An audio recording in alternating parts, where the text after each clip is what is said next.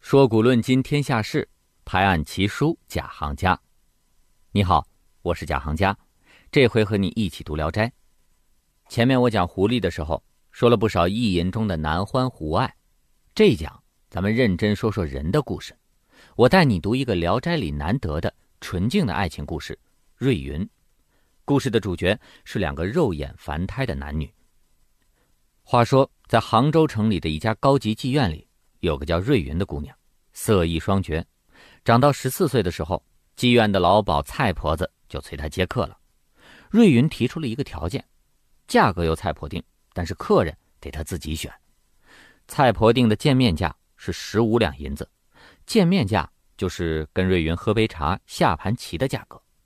越是这样，瑞云的名声就越大，达官贵人、富商巨贾天天都登门排队。余杭县有个姓贺的秀才。很有才气，虽然家中不富裕，但也慕名凑了一些钱去一睹芳容。没想到瑞云丝毫不嫌他寒酸，待他很殷勤，甚至写了一首情诗相赠。贺秀才回去之后相思难耐，就又来见了一次瑞云。这一次两人谈得更投机了。瑞云问他能不能在这里过夜，意思是要贺秀才做自己第一个留宿的客人。贺秀才说自己家里穷，实在是不敢想。只能从此对瑞云报以一片痴心而已。瑞云听了很难过。贺秀才走了以后，也实在是想不出办法，只能从此就不再去了。过了几个月，瑞云一直挂记贺秀才，不肯选留宿的客人。蔡婆子就很焦躁，但又不敢强迫他。有一天，来了一个秀才见瑞云，临走的时候，在瑞云的额头按了一按，说：“可惜，可惜。”客人走后。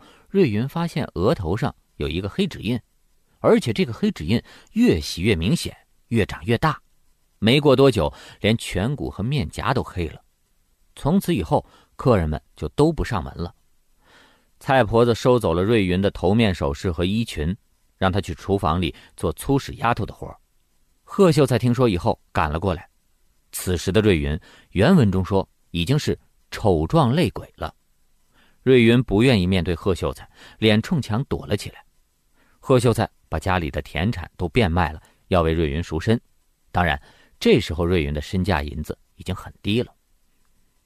听说这事儿的人都笑话贺秀才，贺秀才呢却并不理会。他和瑞云婚后的感情很好。一年多以后，贺秀才路过苏州，遇到一个姓何的秀才。何秀才向他打听杭州名妓瑞云。贺秀才听他问的奇怪，就反问这个何秀才是什么意思。何秀才说：“实不相瞒，瑞云脸上的黑是我用法术点上去的，我是替他感到惋惜，用这个法子让他等待有情人。我现在呢，可以跟你回去，还给你一位佳人。”到了家以后，何秀才在一盆水里用指头画了几下，然后让贺秀才端进屋去给瑞云洗脸。瑞云捧水一洗。黑斑随即就消失了，晶莹洁白的脸和当年一样。夫妻出来道谢的时候，这个何秀才已经不见了。从这个故事来看，这究竟是一个看脸的世界，还是一个不看脸的世界呢？其实，看脸这事儿当然挺重要的，被外表所吸引是生物的本能。你想，在自然界，动物的外表高大对称、强壮健康，通常意味着拥有良好的基因，会获得更多的繁衍机会。而到了人类社会里，看谁的脸，看什么样的脸，则是性别权利的表现。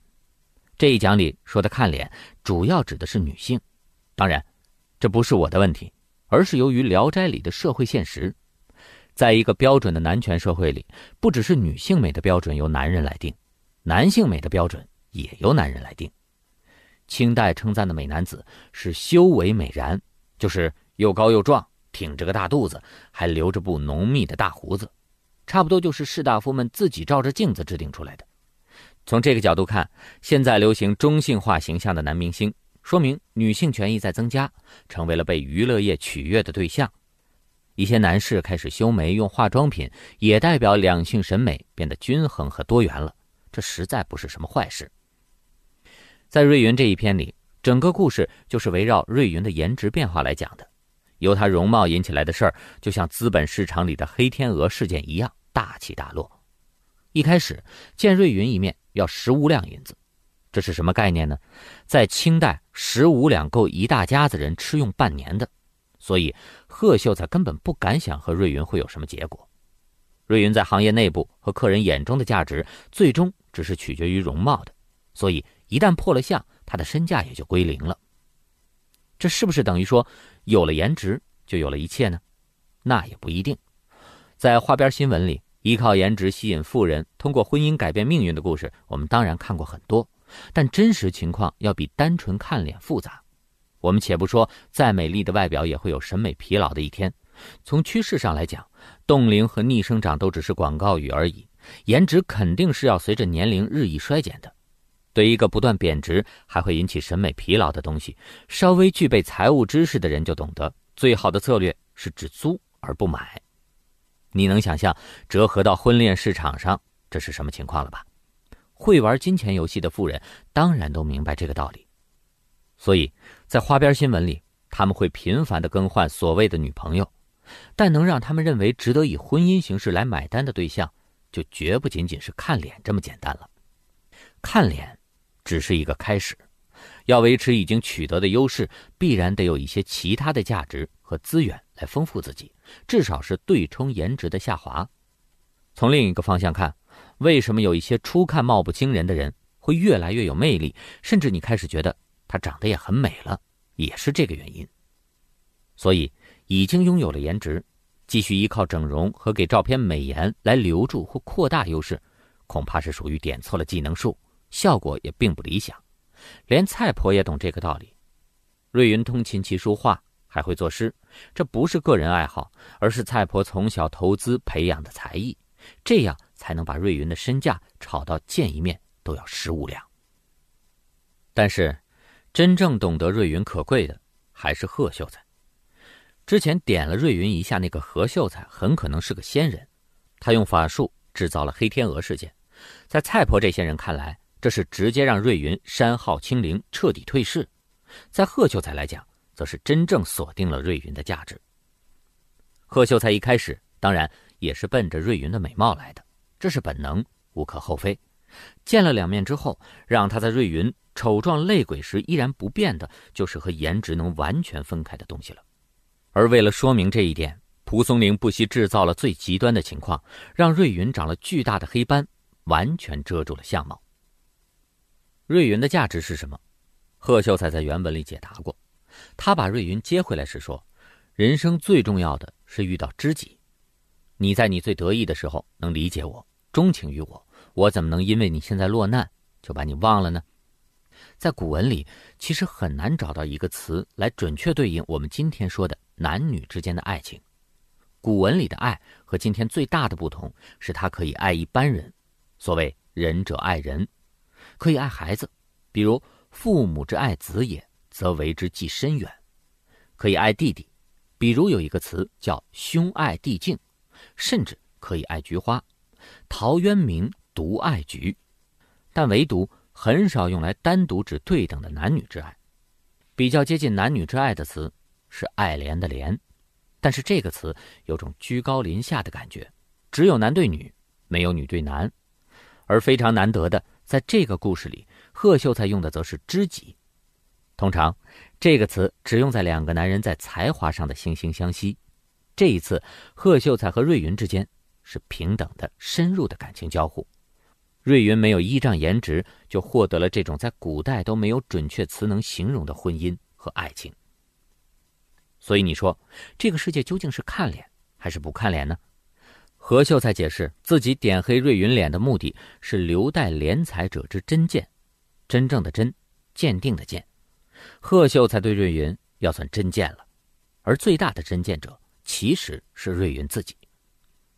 瑞云从一开始就意志坚定，他清楚自己是谁，要什么，该怎么做。瑞云要自己选择首次留宿的客人。是个很有远见的关键性的布局。从选择贺秀才的标准看，他的目的很明确，他不是想找年轻漂亮或者有钱的客人做靠山，而是希望等到个值得托付终身的人。清代的高级妓院，文雅的叫法是轻银小班，规模不大，属于低调奢华，是个上流社会交际圈。瑞云在这个圈子里一步登顶，成为当地有钱人追逐的对象。他能够抵御住这个诱惑，不被圈子定义，不做一张脸的附属品，真是比忍受后面的折磨更难得。瑞云赎身以后，对贺秀才说：“我现在这么丑，不敢做你的正妻，只愿意做个妾。”这句话表面上看好像是自轻自贱，也许会被腹黑的解读为以退为进的试探。其实，这是因为他始终有独立的自我意识，既有自我的尊严，又能顾及对方，替贺秀才考虑，所以才不说乞怜或者讨价还价的话。而贺秀才的回答呢，就是上面关于知己的那一番话了。这还真应了那句名言：没有道路通向真诚，真诚本身就是道路。好，在这一讲，我们终于收获了一个干净美好的爱情故事。《聊斋》里类似的故事不多，所以这个故事格外难得。瑞云与贺秀才相爱相知的基础是他知道自己是谁，自己要什么，拥有独立清醒的自我意识，即便身处风月场中，也没有沉沦和妥协，所以才有资格赢得幸福。瑞云贺秀才将这段爱情形容为知己，这种爱情不止美好，还能抵御外部环境的影响。最后给你留一道思考题。是想请你说说，在你看来，容貌在爱情中到底占多大的比例？你有没有勇气在爱人像瑞云这样变丑以后，仍然接受他？为什么？瑞云的原文我也给你放在文稿区了，有兴趣的话可以自己再读一下。富贵神仙，风月无边，欢迎你继续和我一起读《聊斋》。